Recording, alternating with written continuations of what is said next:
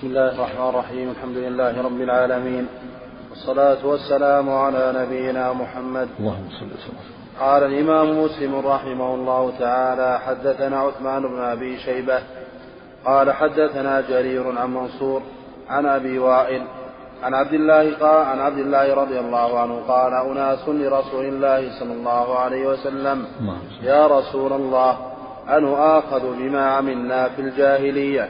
قال أما من أحسن منكم في الإسلام فلا يؤاخذ فلا يؤاخذ بها ومن أساء أخذ بعمله في الجاهلية والإسلام.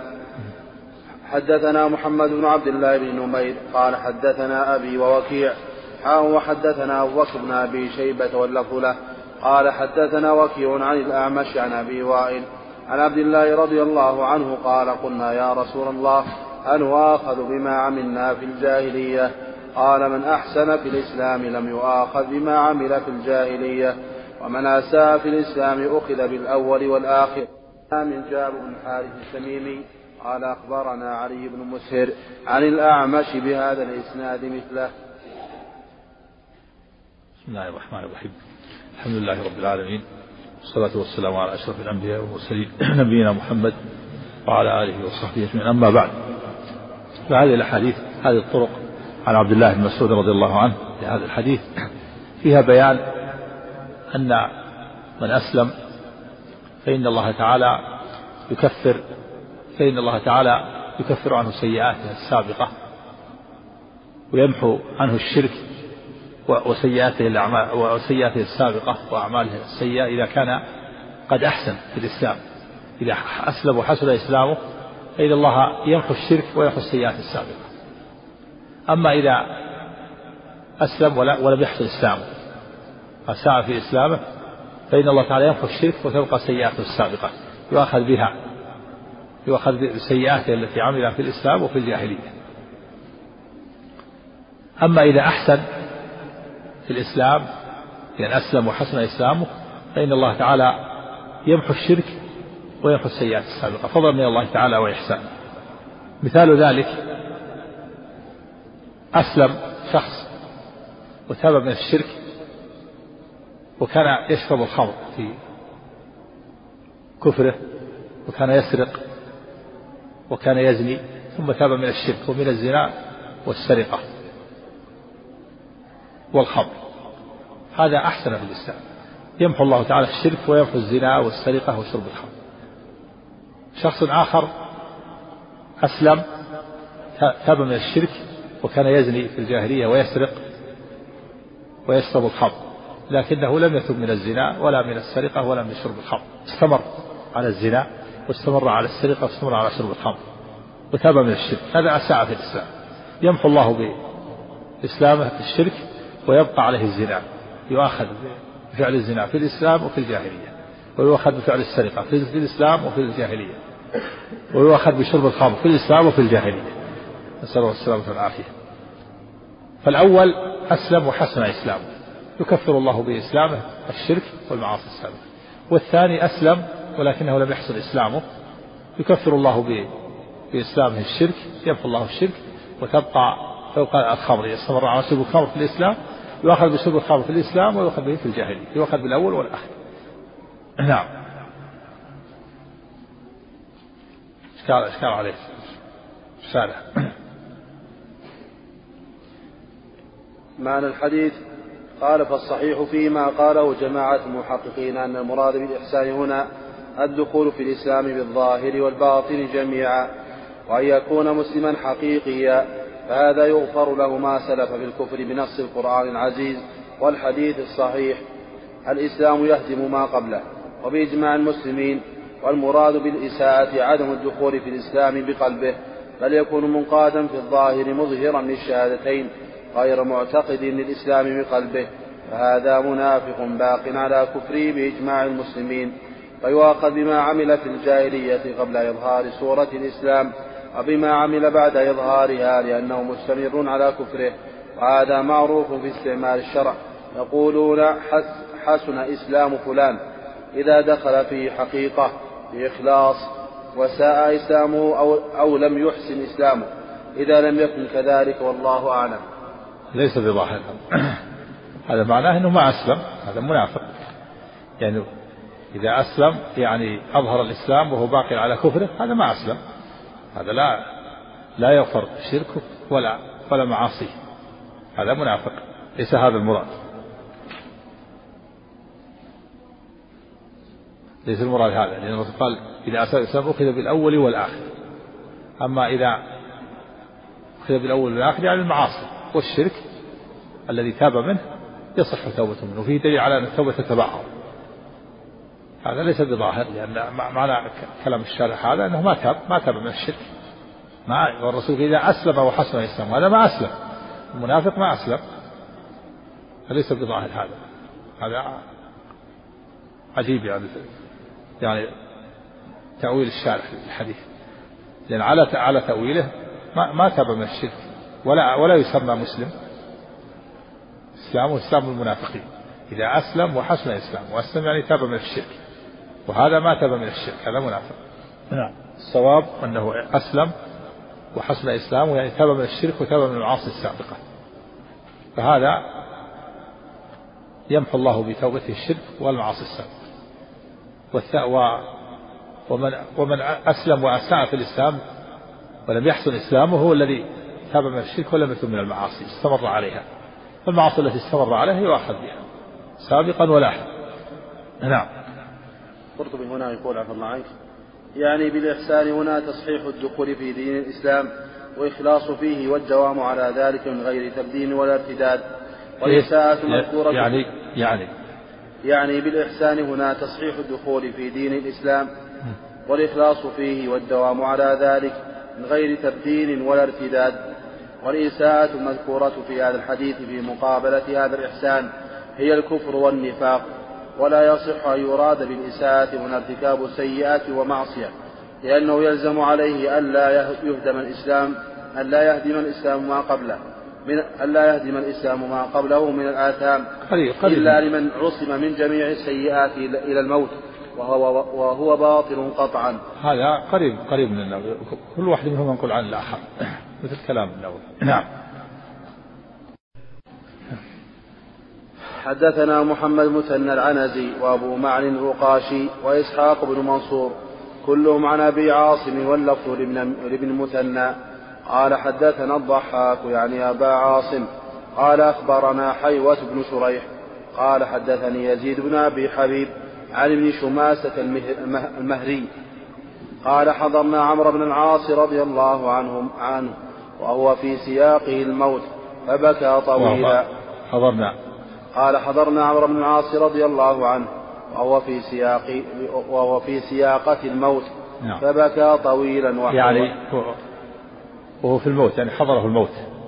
روحه تساق. سياق الموت لتخرج نعم. نعم. قال حضرنا عمرو بن العاص رضي الله عنه وهو في سياقة الموت فبكى طويلا وحول وجهه إلى الجدار فجعل ابنه يقول يا أبتاه أما ي... أما بشرك رسول الله صلى الله عليه وسلم بكذا؟ أما بشرك رسول الله صلى الله عليه وسلم بكذا؟ قال فأقبل بوجهه فقال إن أفضل ما نعد شهادة أن لا إله إلا الله, الله وأن نعم. محمد رسول الله. نعم لا شك أن هذا أفضل ما التوحيد هذا التوحيد التوحيد والإيمان.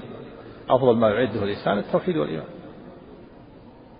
ولما سئل النبي صلى الله عليه وسلم أي الأعمال أفضل؟ قال إيمان بالله ورسوله. فأفضل لا شك أنه أفضل. أفضل ما يعده الإنسان هو الإيمان بالله ورسوله التوحيد والإيمان والإخلاص. هذا أفضل الأعمال. صدق رحمه, رحمه الله ورضي عنه. نعم. أفضل ما يعد التوحيد نعم. إن أفضل ما نعد. قال فأقبل بوجهه فقال إن أفضل ما نعد شهادة أن لا إله إلا الله وأن محمد رسول الله. إني قد كنت على أطباق ثلاث لقد رأيتني وما أحد أشد بغضا لرسول الله صلى الله عليه وسلم مني ولا أحب إلي أن أكون قد استمكنت منه فقتلته. فلو مت على فلو مت على تلك الحال لكنت من أهل النار.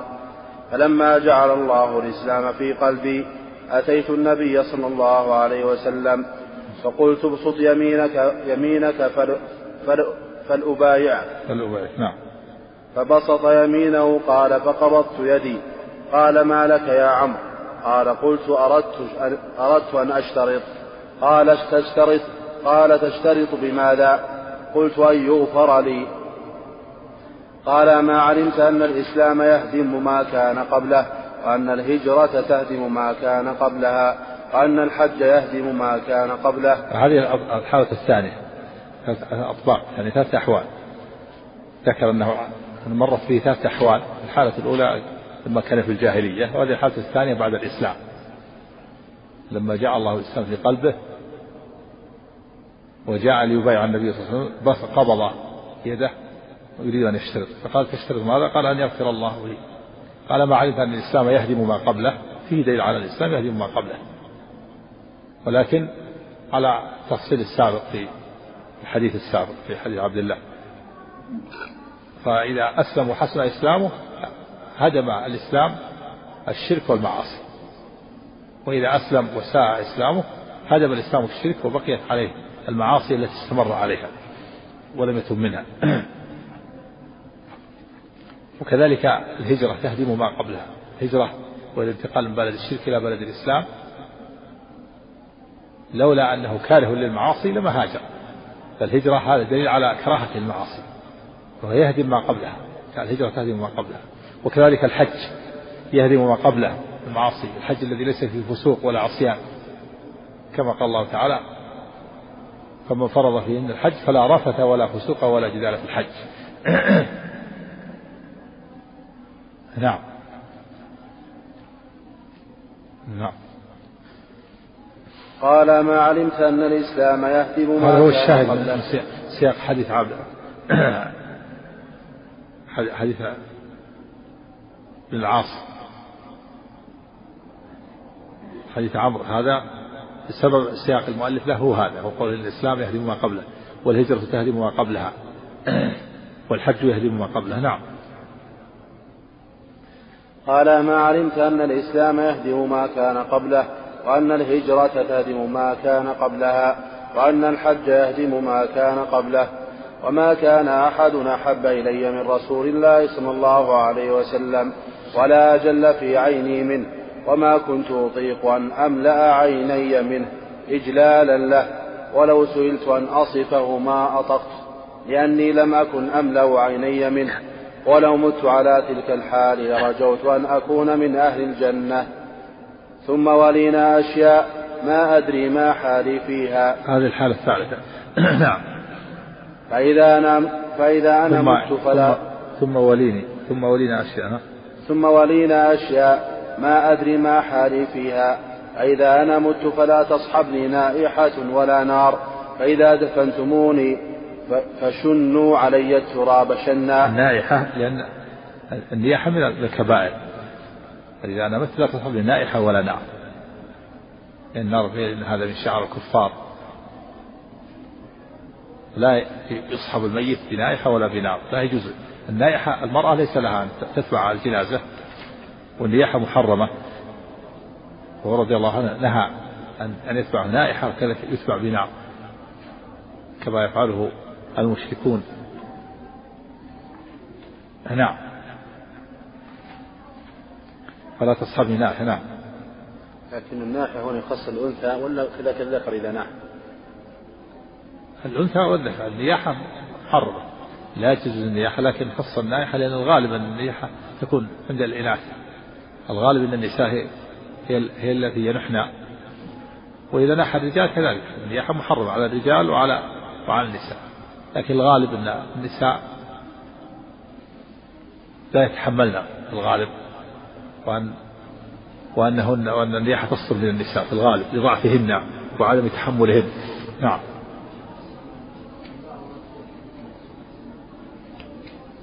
نعم.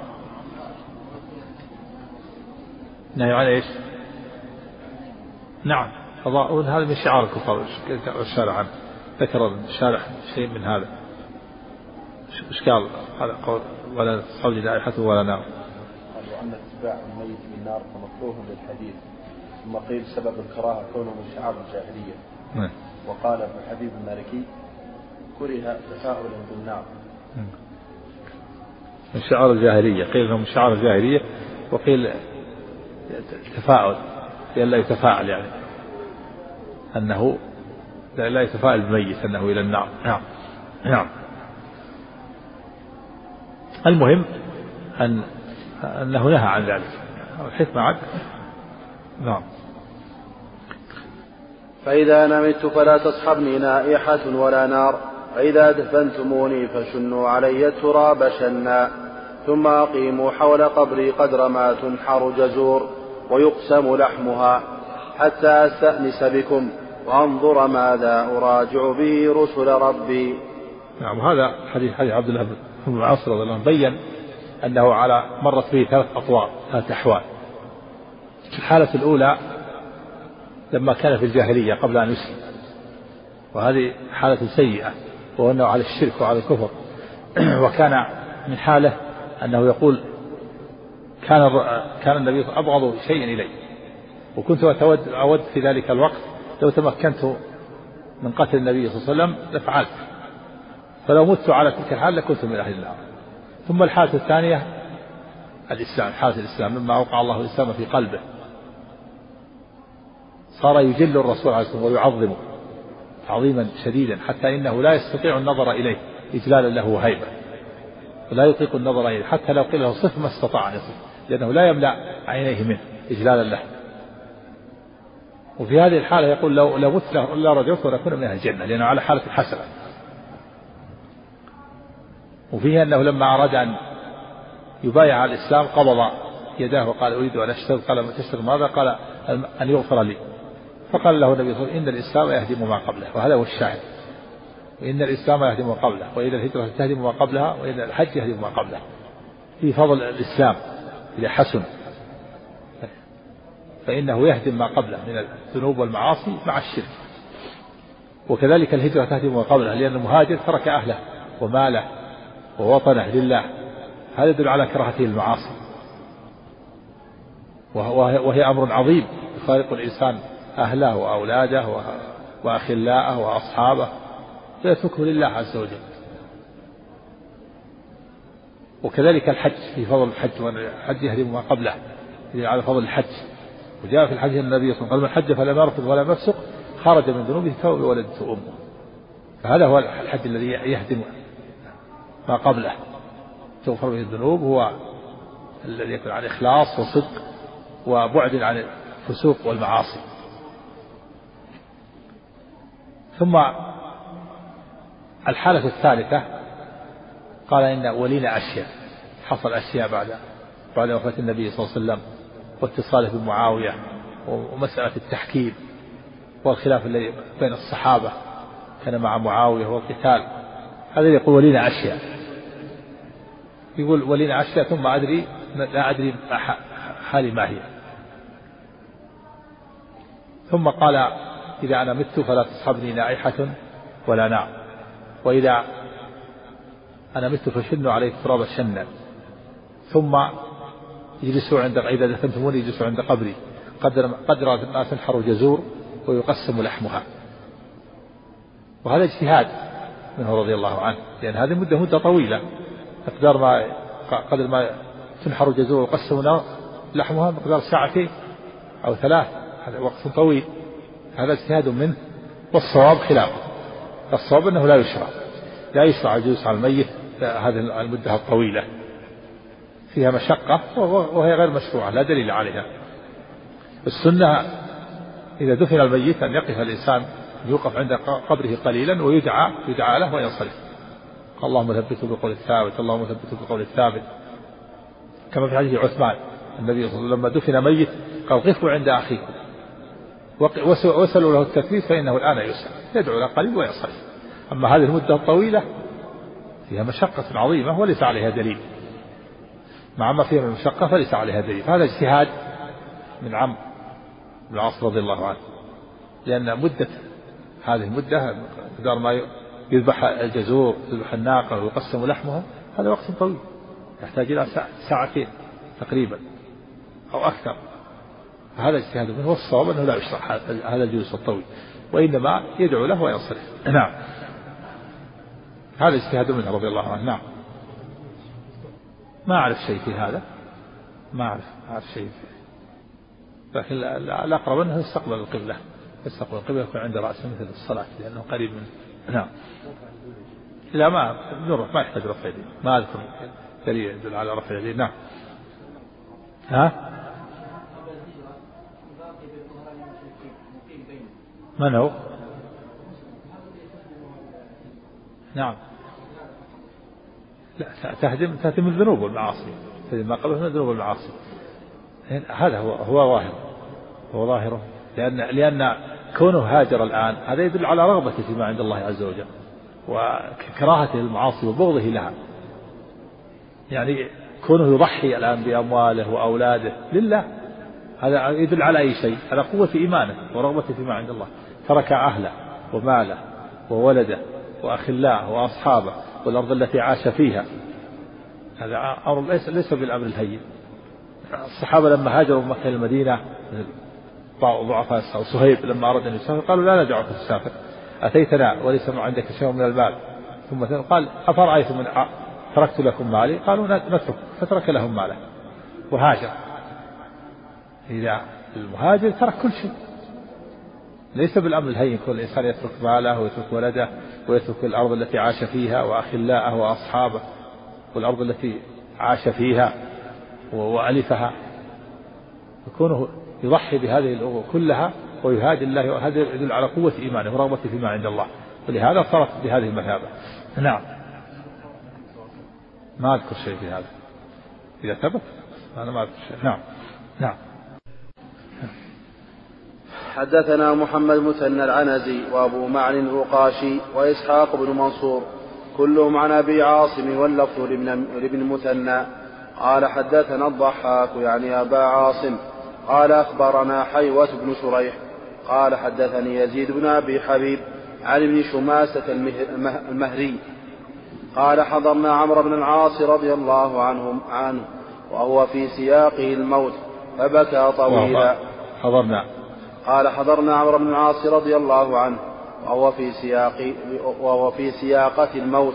نعم. فبكى طويلا وحوى يعني وهو في الموت يعني حضره الموت. روحه تساق. سياقة الموت لتخرج. نعم.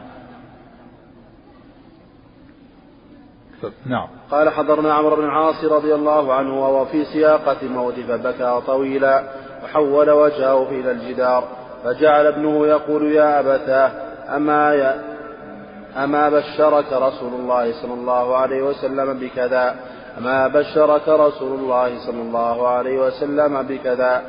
قال فأقبل بوجهه فقال إن أفضل ما نعد شهادة أن لا إله إلا الله, الله وأن نعم. محمد رسول الله. نعم لا شك أن هذا أفضل ما التوحيد هذا التوحيد التوحيد والإيمان. أفضل ما يعده الإنسان التوحيد والإيمان. ولما سئل النبي صلى الله عليه وسلم أي الأعمال أفضل؟ قال إيمان بالله ورسوله. أفضل لا شك أنه أفضل. أفضل ما يعده الإنسان هو الإيمان بالله ورسوله التوحيد والإيمان والإخلاص. هذا أفضل الأعمال. صدق رحمه, رحمه الله. ورضي عنه. نعم. أفضل ما يعد التوحيد نعم. إن أفضل ما نعد. قال فأقبل بوجهه فقال إن أفضل ما نعد شهادة أن لا إله إلا الله وأن محمد رسول الله. إني قد كنت على أطباق ثلاث. لقد رأيتني وما أحد أشد بغضا لرسول الله صلى الله عليه وسلم مني. ولا أحب إلي أن أكون قد استمكنت منه فقتلته. فلو مت على فلو مت على تلك الحال لكنت من أهل النار. فلما جعل الله الإسلام في قلبي أتيت النبي صلى الله عليه وسلم فقلت ابسط يمينك يمينك فل فل فلأبايعك. فلأبايعك نعم. فبسط يمينه قال فقبضت يدي. قال ما لك يا عمرو؟ قال قلت أردت أردت أن أشترط. قال تشترط قال تشترط بماذا؟ قلت أن يغفر لي. قال ما علمت أن الإسلام يهدم ما كان قبله وأن الهجرة تهدم ما كان قبلها وأن الحج يهدم ما كان قبله. هذه الحالة الثانية أطباق يعني ثلاث أحوال. ذكر أنه مرت به ثلاث أحوال الحالة الأولى لما كان في الجاهلية وهذه الحالة الثانية بعد الإسلام. لما جاء الله الإسلام في قلبه وجاء ليبايع النبي صلى الله عليه وسلم بس قبض يده ويريد أن يشترط. فقال تشترط ماذا؟ قال أن يغفر الله لي. قال ما علمت أن الإسلام يهدم ما قبله. فيه دليل على الإسلام يهدم ما قبله. ولكن على تفصيل السابق في الحديث السابق في حديث عبد الله. فإذا أسلم وحسن إسلامه هدم الإسلام الشرك والمعاصي. وإذا أسلم وساء إسلامه هدم الإسلام الشرك وبقيت عليه المعاصي التي استمر عليها ولم يتم منها. وكذلك الهجرة تهدم ما قبلها. هجرة والانتقال من بلد الشرك إلى بلد الإسلام. لولا أنه كاره للمعاصي لما هاجر. فالهجرة هذا دليل على كراهة المعاصي. وهو يهدم ما قبلها. الهجرة تهدم ما قبلها. وكذلك الحج. يهدم ما قبله المعاصي. الحج الذي ليس فيه فسوق ولا عصيان. كما قال الله تعالى فمن فرض فيهن الحج فلا رفث ولا فسوق ولا جدال في الحج. نعم نعم قال ما علمت أن الإسلام يهدم ما هذا هو الشاهد من سياق حديث عبد حديث بن العاص حديث عمرو هذا سبب سياق المؤلف له هو هذا هو قول الإسلام يهدم ما قبله والهجرة تهدم ما قبلها والحج يهدم ما قبله. نعم. قال ما علمت أن الإسلام يهدم ما كان قبله وأن الهجرة تهدم ما كان قبلها وأن الحج يهدم ما كان قبله.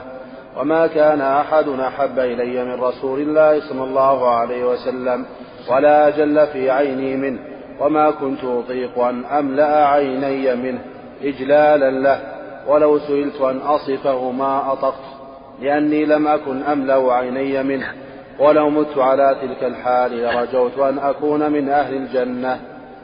ثم ولينا أشياء ما أدري ما حالي فيها. هذه الحالة الثالثة.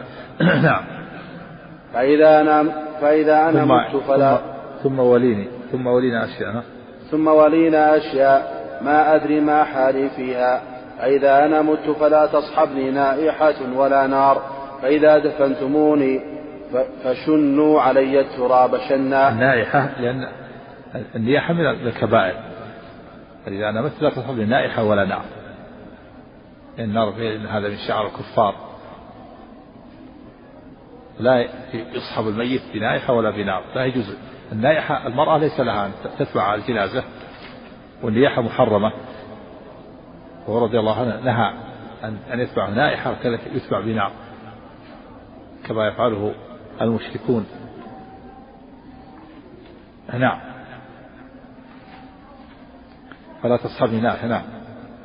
لكن الناحية هنا يخص الأنثى ولا كذلك الذكر إذا ناح الأنثى والذكر النياحة محرمة لا تجوز النياحة لكن خص النائحة لأن الغالب أن النياحة تكون عند الإناث. الغالب أن النساء هي, هي التي ينحن. وإذا نحى الرجال كذلك. النياحة محرمة على الرجال وعلى وعلى النساء. لكن الغالب أن النساء لا يتحملن الغالب وأن وأنهن وأن النياحة تصدر من النساء في الغالب لضعفهن وعدم تحملهن. نعم.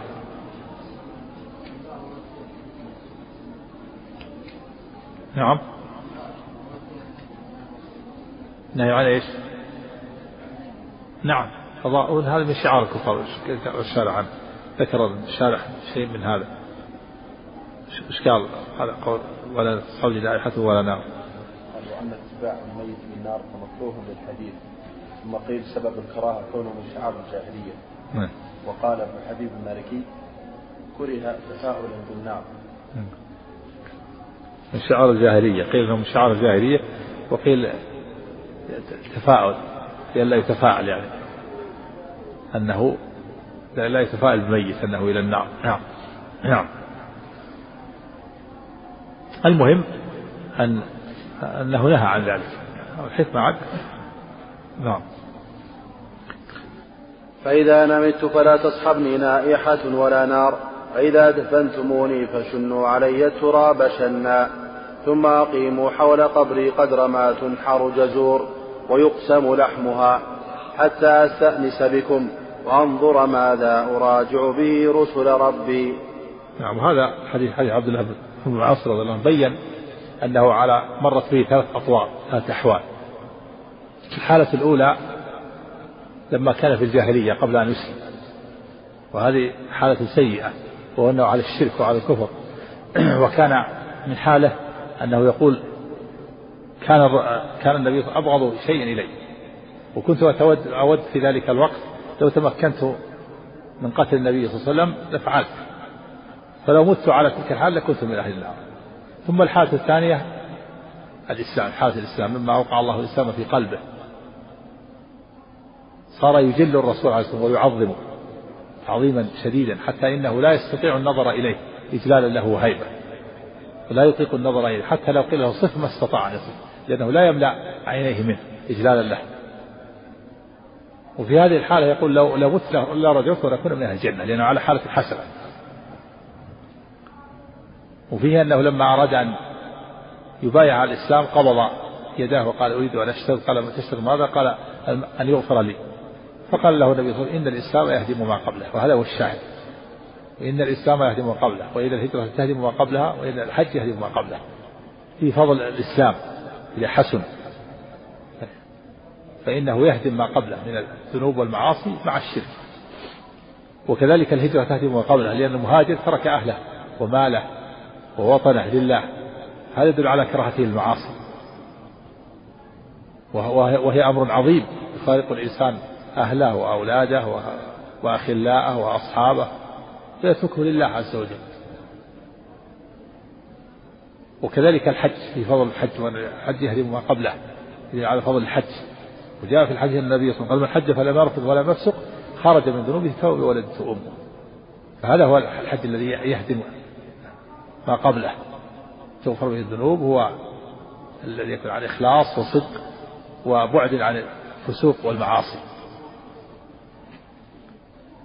ثم الحالة الثالثة قال إن ولينا أشياء. حصل أشياء بعد بعد وفاة النبي صلى الله عليه وسلم واتصاله بمعاوية ومسألة التحكيم والخلاف الذي بين الصحابة.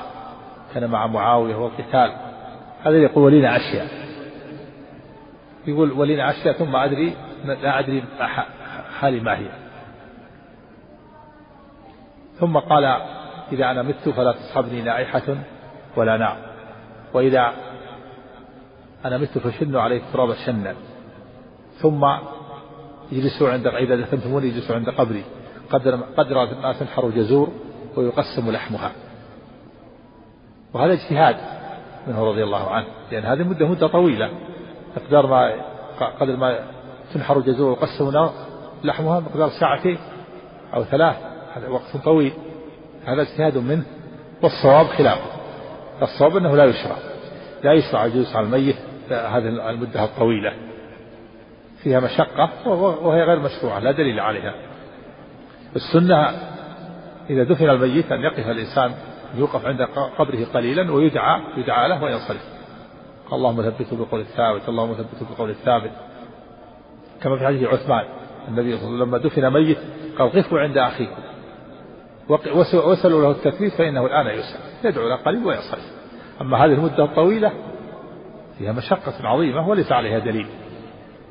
مع ما فيها من مشقة فليس عليها دليل. هذا اجتهاد من عم بن العاص رضي الله عنه لأن مدة هذه المدة مقدار ما يذبح الجزور يذبح الناقة ويقسم لحمها هذا وقت طويل يحتاج إلى ساعتين تقريبا أو أكثر. هذا اجتهاد منه والصواب أنه لا يشرع هذا الجلوس الطويل وإنما يدعو له وينصرف. نعم. هذا اجتهاد منه رضي الله عنه نعم. ما أعرف شيء في هذا. ما أعرف ما أعرف شيء فيه لكن الأقرب أنه يستقبل القبلة. يستقبل القبلة يكون عند رأسه مثل الصلاة لأنه قريب منه. نعم. لا ما نروح ما يحتاج رفع يدين. ما أذكر دليل يدل على رفع يدين. نعم. ها؟ من هو لا تهدم تهدم الذنوب والمعاصي. تهدم ما قبل من الذنوب والمعاصي. هذا هو هو ظاهر هو ظاهره. لأن لأن كونه هاجر الآن هذا يدل على رغبته فيما عند الله عز وجل وكراهته للمعاصي وبغضه لها. يعني كونه يضحي الآن بأمواله وأولاده لله هذا يدل على أي شيء؟ على قوة إيمانه ورغبته فيما عند الله.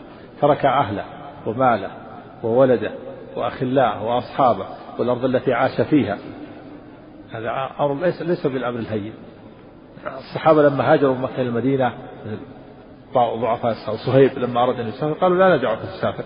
أتيتنا وليس عندك شيء من المال ثم قال أفرأيتم من تركت لكم مالي؟ قالوا نترك. فترك لهم ماله. وهاجر. إذا المهاجر ترك كل شيء. ليس بالأمر الهين يكون الإنسان يترك ماله ويترك ولده ويترك الأرض التي عاش فيها وأخلاءه وأصحابه والأرض التي عاش فيها وألفها. يكونه يضحي بهذه الأمور كلها ويهادي الله وهذا يدل على قوة إيمانه ورغبته فيما عند الله. ولهذا صارت بهذه المثابة. نعم. ما أذكر شيء في هذا. إذا ثبت؟ أنا ما أذكر شيء. نعم. نعم. حدثني محمد بن حاتم بن ميمون وإبراهيم بن دينار واللفظ لإبراهيم. قال حدثنا حجاج وهو ابن محمد عن ابن جريج. قال أخبرني هذا ورد في في في حديث في حديث عائشة في غير في غير دفن الميت. ذهب إلى في قصة الحديث الطويل. رواه مسلم. يأتي وهو أنه عليه الصلاة والسلام قالت إن كان لما كان في, في, الليل قام عليه الصلاة والسلام وتبعته عائشة قصة طويلة. ظنت أنه سيذهب إلى بعض نسائه. ثم قالت رأيته أنه جاء لأهل البقيع ورفع يديه ودعا لهم طويلا وكانت تمشي فإذا أسرع أسرع حتى فلما انتهى جاءته سبقته فإذا نفسها تائب فقال لها ماذا ماذا حصل؟ ما لك قال لا شيء قال تخبر لتخبرني أو لا أو لا يخبرني اللطيف الخبير. فقالت كذا وكذا.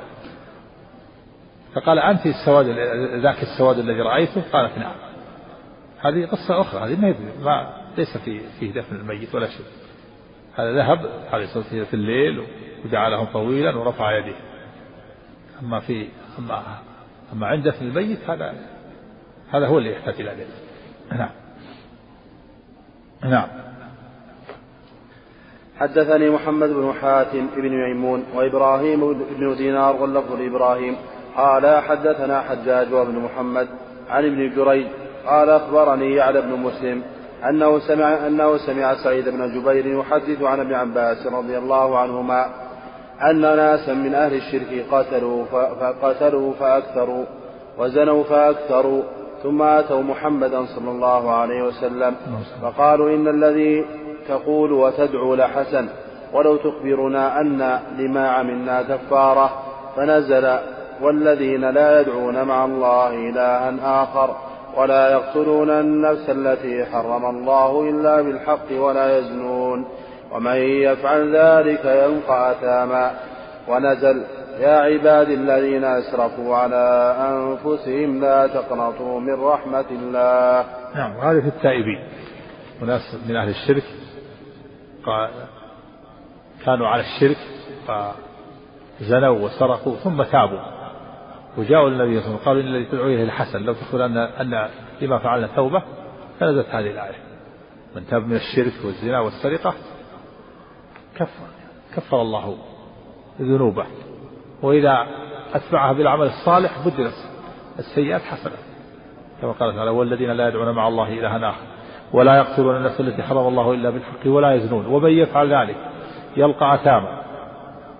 يضاعف له العذاب يوم القيامة ويخلد فيه مهانا إلا من تاب وآمن وعمل عملا صالحا فأولئك يبدل الله سيئاتهم حسنات. إذا تاب وأتبع التوبة بالعمل الصالح بدلت سيئات حسنات. فضلا من الله تعالى وإحسان فهؤلاء الذين تابوا كانوا في الجاهلية كانوا يسرقون ويزنون أو كانوا على الشرك ثم تابوا من الشرك والزنا والسرقة توبتهم صحيحة. من تاب تاب الله عليه. وأنزل الله هذه الآية. قل يا عبادي الذين أسرفوا على أنفسهم لا تقنطوا من رحمة الله. إن الله يغفر الذنوب جميعا. أجمع العلماء على أن هذه الآية في التائبين. قل يا عبادي الذين أسرفوا على أنفسهم لا تقنطوا من رحمة إن الله يغفر الذنوب جميعا. يعني لمن تاب. هذه في التائبين. أما قوله تعالى إن الله لا يغفر يشرك به ويغفر ما دون ذلك لمن يشاء فهذه في غير التائبين. آيتان آية الزمر هذه في التائبين. قل يا عبادي الذين أسرفوا لأن الله تعالى عمم وأطلق. عمم وأطلق. جميع الذنوب تغفر هذه للتائبين وأما آية النساء إن الله لا يغفر ويشرك به ويغفر ما دون ذلك لمن يشاء هذه في غير التائبين خص وعلق. خص الشرك بأنه لا يغفر. وعلق ما دونه بالمشيئة. نعم.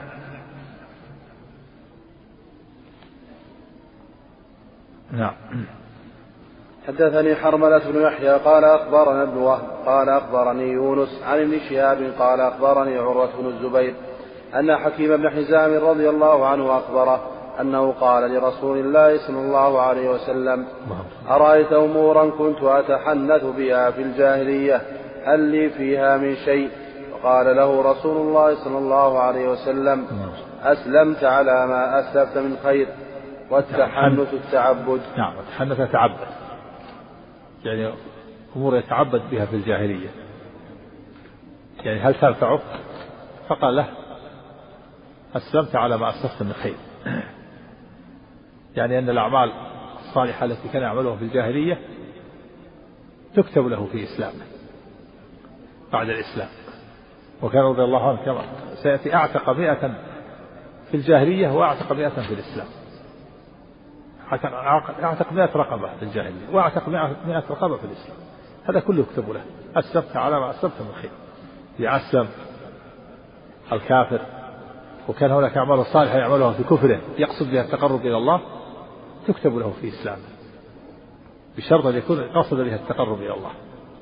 إذا كان مثلا في يعتق الرقاب في الجاهلية ينصر المظلوم ينوي بها التقرب إلى الله يطعم الجائع يتصدق على المحاويج وينوي بها التقرب إلى الله ثم أسلم فإنه تكتب له الأعمال التي كان يعملها في الجاهلية يحرزها بإسلامه. نعم. وحدثنا حسن الحلواني وعبد بن حميد قال الحلواني حدثنا وقال عبد حدثني وقال عبد حدثني يعقوب وهو ابن إبراهيم بن سعد قال حدثنا أبي عن صالح عن ابن شهاب قال أخبرني عروة بن الزبير أن حكيم بن حزام رضي الله عنه أخبره أنه قال لرسول الله صلى الله عليه وسلم أي رسول الله أرأيت أمورا كنت أتحنث بها في الجاهلية من صدقة أو عتاقة أو صلة رحم. من صدقة أو عتاقة ولا وعتاقة أو عفو الله. نعم. من صدقة أو عتاقة أو صلة رحم أفيها أجر. قال رسول الله صلى الله عليه وسلم أسلمت على ما أسلفت من خير. نعم. تكتب له الصدقة والعتاقة والصلة. أسلمت على ما أسلفت من خير. نعم. هذا الخير السابق يحرزه بإسلامه. نعم. نعم. الشرط أن يتقرب بها. ناوي بها التقرب في كفره. فإذا أسلم يحرزها بإسلامه. أما إذا فعلها مو على نية التقرب فلا لأنه قال أتبرر بها أتحنث يعني أتعبد اشترط في الحديث قال في أمور في الجاهلية أتحنث بها أتعبد. أما الشيء اللي فعله ما هو على نية التعبد فلا نعم. في الجاهلية يتعبدون. يصلون ويحجون ويعملون أعمال. نعم. لا. لا لا. هذه الواجبات غير. هذه يعني الأعمال الأعمال الخيرية غير غير الأركان الخمسة. الأركان الخمسة لا بد منها. نعم لا بد من الحج. نعم. حدثنا إسحاق بن إبراهيم وعبد بن حميد. قال أخبرنا عبد الرزاق قال أخبرنا معمر عن الزهري بهذا الإسناد. حاء وحدثنا إسحاق بن إبراهيم. قال أخبرنا أبو معاوية. قال حدثنا هشام بن عروة عن أبيه عن حكيم بن حزام رضي الله عنه قال قلت يا رسول الله أشياء كنت أفعلها في الجاهلية. قال هشام يعني أتبرر بها. فقال رسول الله صلى الله عليه وسلم أسلمت على ما أسلفت لك على ما أسلفت لك من خير من الخير. قلت فوالله لا أدع شيئا صنعته في الجاهلية إلا فعلت في الإسلام مثله.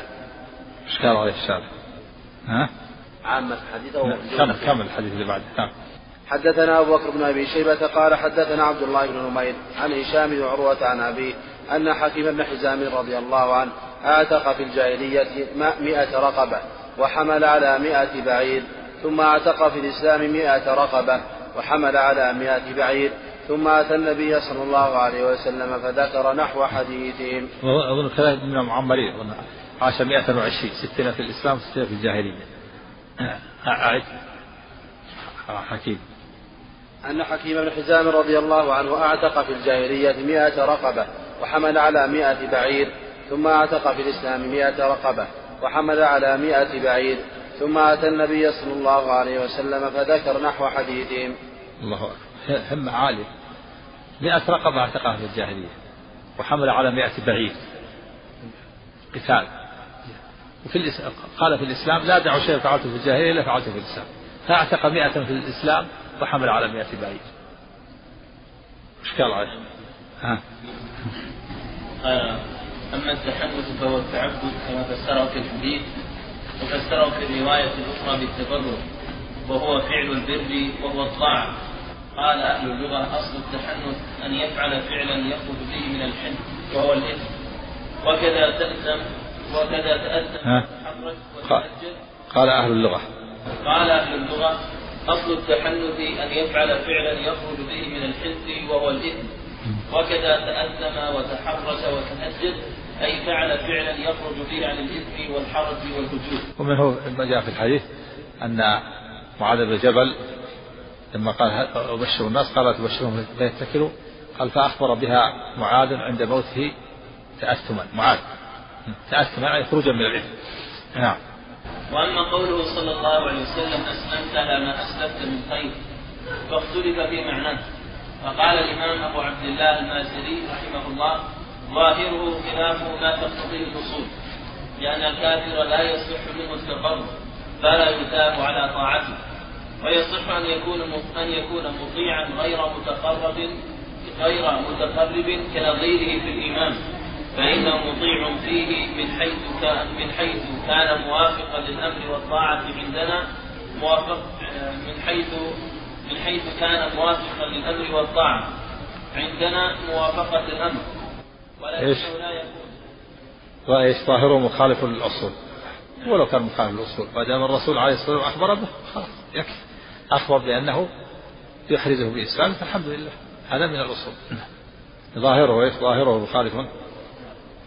قال ظاهره خلاف ما تقتضيه الأصول لأن الكافر لا يصح منه التقرب فلا يثاب على طاعته. إيه لكن ما أثيب إلا بعد ما أسلم. بعد ما أسلم أحرزه لو لم يسلم ما استفاد لكن لما أسلم أحرزه بإسلام. نعم. ويصح أن يكون مطيعا غير متقرب كنظيره في الإيمان. فإنه مطيع فيه من حيث كان موافق موافقا للأمر والطاعة عندنا موافقة الأمر.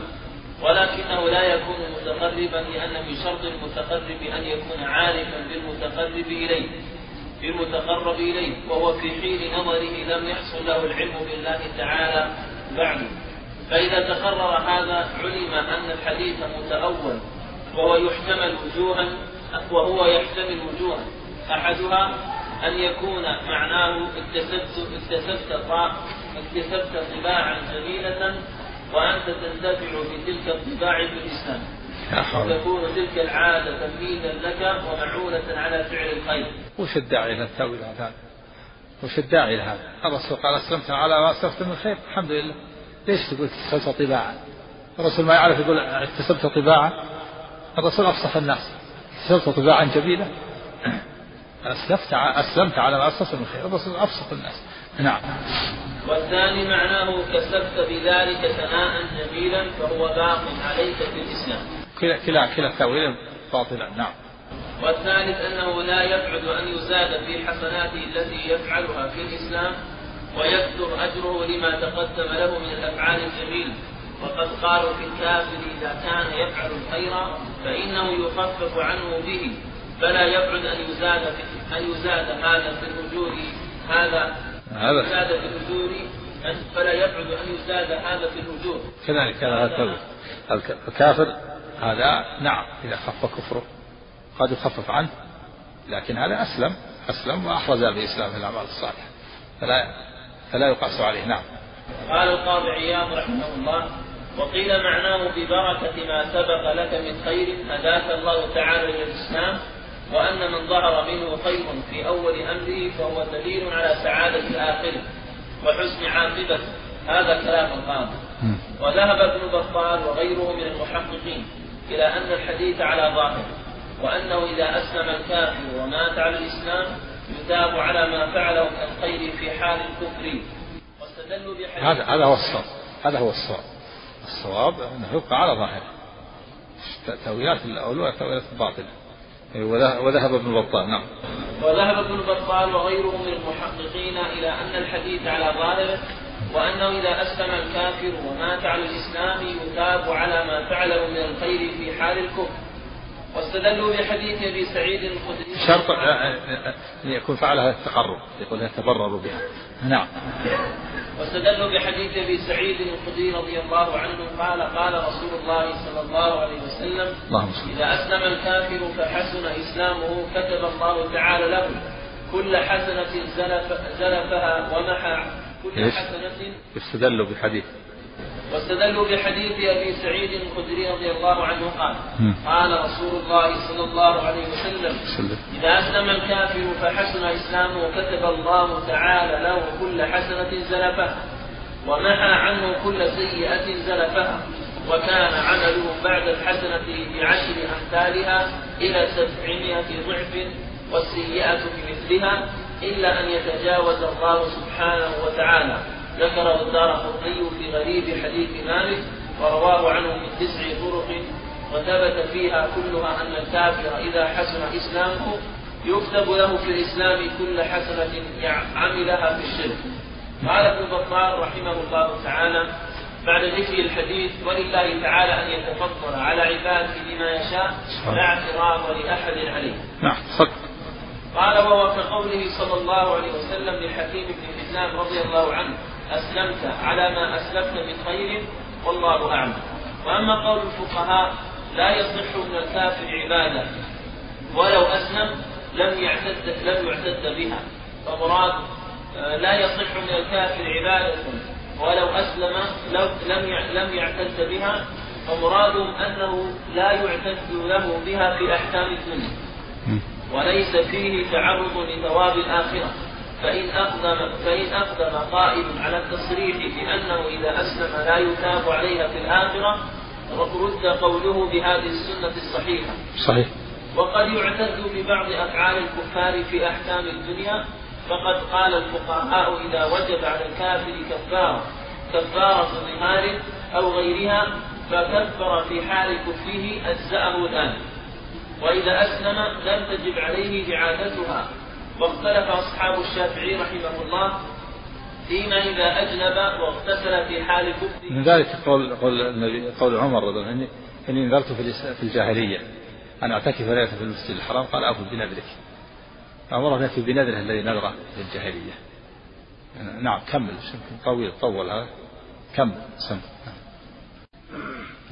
حدثنا أبو بكر بن أبي شيبة قال حدثنا عبد الله بن إدريس وأبو معاوية ووكيع عن الأعمش عن إبراهيم عن علقمة عن عبد الله رضي الله عنه قال لما نزلت الذين آمنوا ولم يلبسوا إيمانهم بظلم شق ذلك على أصحاب رسول الله صلى الله عليه وسلم وقالوا أينا لا يظلم نفسه؟ فقال رسول الله صلى الله عليه وسلم ليس هو كما تظنون إنما هو كما قال لقمان لابنه يا بني لا تشرك بالله إن الشرك لظلم عظيم. ظن الصحابة رضي الله عنهم أن المراد مطلق الظلم وهو المعاصي. فبين لهم أن المراد بالظلم الشرك. واستدل بالآية إن الشرك لظلم عظيم وهذه من الآيات التي فسرها النبي صلى الله عليه وسلم. هذا فسرها النبي صلى الله عليه وسلم. الذين آمنوا يعني الذين آمنوا يعني وحدوا. ولم يلبسوا إيمانهم يعني توحيدهم. بظلم بشرك أولئك لهم الأمن وهم مهتدون. لهم الأمن. من العذاب ومن دخول النار إذا ماتوا على توحيد خالص ليس معه كبائر. وإن ماتوا على كبائر لهم أمن ناقص وهداية ناقصة. لهم الأمن من الخلود ولكن لا لا يأمنون من الدخول. لما نزلت قالوا يا رسول أينا لم يظلم نفسه؟ ولم يسلم ظنوا أن الظلم المراد به المعاصي والظلم ثلاثة أقسام. ظلم الشرك هذا. والثاني ظلم العباد ظلم العباد في أموالهم ودمائهم وأعراضهم والثاني ظلم النفس بالمعاصي ظنوا أن أن أن المراد لم يلبس إيمانه بأي نوع من أنواع الظلم؟ الثلاثة قالوا أينا أينا يسلم من المعاصي.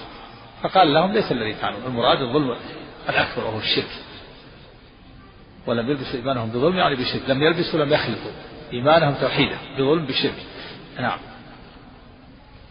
حدثنا إسحاق بن إبراهيم وعلي بن وهذا فيه فضل التوحيد. وأن من مات على التوحيد فله الأمن والهداية. له الهداية في الدنيا والأمن في الآخرة. لكن أهل التوحيد على قسمين. القسم الأول أهل التوحيد الذين ماتوا على التوحيد الخالص. لم يصروا على كبائر هذا لهم هداية كاملة وأمن كامل. لهم هداية في الدنيا هداية كاملة وأمن كامل في الآخرة. أمن يأمنون من الدخول؟ من دخول النار؟ من الدخول ومن العذاب. من الدخول ومن الخروج جميعا. والقسم الثاني من أهل التوحيد من ماتوا على كبائر. لم يتوبوا منها. ماتوا على توحيد لكن معه كبائر. مات على الزنا أو على السرقة أو على شرب الخمر أو على عقوق الوالدين أو قطيعة الرحم. فهؤلاء لهم هداية ناقصة وأمن ناقص. هدايته في الدنيا ناقصة وأمن ناقص في الآخرة. لهم الأمن من الخلود في النار. لكن ليس لهم أمن من الدخول. قد يدخل قد يدخل النار. لكن يأمن من الخلود. نعم. هذا الذي يجتنب الظلم بأنواعه الثلاثة. ظلم الشرك وظلم العباد وظلم النفس بالمعاصي. هؤلاء لهم ليجتنب الظلم بأنواعه الثلاثة لهم الأمن هداية كاملة وأمن كامل. أما الذي يجتنب الظلم الأكبر هو الشرك ولكن يقع في ظلم العباد أو ظلم النفس هذا له هداية ناقصة وأمر ناقص. نعم. حدثنا إسحاق بن إبراهيم وعلي بن خشرم قال أخبرنا عيسى وهو ابن يونس. حاو حدثنا من جابر بن الحارث التميمي. قال أخبر قال أخبرنا ابن مسهر. حاو حدثنا أبو كريب أبو كريب قال أخبرنا ابن إدريس. كلهم عن الأعمش بهذا الإسناد. قال أبو كريب قال ابن إدريس حدثني أولا أبي عن أبان بن ثغر عن الأعمش ثم سمعته منه. حدثني محمد بن منهار الضرير وأمية بن بسطام العيشي. واللفظ لأمية. قال حدثنا يزيد بن زريع قال حدثنا روح وهو ابن القاسم عن العلاء عن أبي عن أبي عن أبي هريرة رضي الله عنه قال لما نزلت على رسول الله صلى الله عليه وسلم لله ما في السماوات وما في الأرض وإن تبدوا ما في أنفسكم أو تخفوه يحاسبكم به الله فيغفر لمن يشاء ويعذب من يشاء والله على كل شيء قدير. قال فاشتد ذلك على أصحاب رسول الله صلى الله عليه وسلم. فأتوا رسول الله صلى الله عليه وسلم ثم بركوا على الركب فقالوا أي رسول الله؟ كلفنا من الأعمال ما نطيق الصلاة والصيام والجهاد والصدقة. وقد أنزلت عليك هذه الآية ولا نطيقها. قال رسول الله صلى الله عليه وسلم أتريدون أن تقولوا كما قال أهل الكتابين. كما قال أهل الكتابين من قبلكم سمعنا وعصينا بل قولوا سمعنا وأطعنا غفرانك ربنا وإليك المصير. قالوا سمعنا وأطعنا غفرانك ربنا وإليك المصير. فلما اقترأها القوم ذلت بها ألسنتهم فأنزل الله في إثرها. ألسنتهم. الله. ذلت بها ألسنتهم فأنزل الله في إثرها. آمن الرسول بما أنزل إليه من ربه والمؤمنون. كل آمن بالله وملائكته وكتبه ورسله. لا نفرق بين أحد من رسله. وقالوا سمعنا وأطعنا غفرانك ربنا وإليك المصير. فلما فعلوا ذلك نسقها الله تعالى. فأنزل الله عز وجل لا يكلف الله نفسا إلا وسعها. لها ما كسبت وعليها ما اكتسبت. ربنا لا تؤاخذنا إن نسينا أو أخطأنا. قال نعم. قال نعم ربنا. ولا تحمل علينا إصرا. قال نعم. قال نعم. ربنا ولا تحمل. قال نعم. ربنا ولا تحمل علينا إسرا كما حملته على الذين من قبلنا. قال نعم. ربنا ولا تحملنا ما لا طاقة لنا به. قال نعم. واعف عنا واغفر لنا وارحمنا. أنت مولانا فانصرنا على القوم الكافرين. قال نعم. حدثنا أبو بكر بن أبي شيبة وأبو كريم وإسحاق بن إبراهيم واللفظ لأبي, بكر. قال إسحاق أخبرنا وقال الآخران حدثنا وكيع عن سفيان عن آدم بن سليمان مولى خالد. قال سمعت سعيد بن جبير يحدث عن ابن عباس رضي الله عنهما قال لما نزلت هذه الآية وإن تبدوا ما في أنفسكم أو تخفوه يحاسبكم به الله قال دخل قلوب قال دخل قلوبهم منها شيء لم يدخل قلوبهم من شيء. فقال النبي صلى الله عليه وسلم قولوا سمعنا وأطعنا وسلمنا. قال فألقى الله الإيمان في قلوبهم فأنزل الله تعالى لا يكلف الله نفسا إلا وسعها لها ما كسبت وعليها ما اكتسبت. ربنا لا تؤاخذنا إن نسينا أو أخطأنا. قال قد فعلت. ربنا ولا تحمل علينا إصرا كما حملته على الذين من قبلنا. قال قد فعلت. واغفر لنا وارحمنا أنت مولانا. قال قد فعلت. وهذا من فضل الله تعالى وإحسانه. أن نسخ هذه الآية التي فيها التكليف بشيء لا يطيقونه ويقول تعالى لله ما في السماوات وما في الأرض. وإن تبدوا ما في أنفسكم أو تخفوه يحاسبكم به الله. لما نزلت هذه الآية جثع الصحابة على الركب وقالوا يا رسول الله أي رسول الله؟ كلفنا من الأعمال ما نطيق. الصلاة والصيام والجهاد والصدقة يعني هذه نطيقها. وأنزلت عليك هذه الآية ولا نطيقها. وهي كون الإنسان يحاسب على الوساوس. وإن تبدوا ما في أنفسكم أو تخفوه يحاسبكم به الله. كل إنسان يحاسب على وساوس الصدق من يسلم من الوساوس؟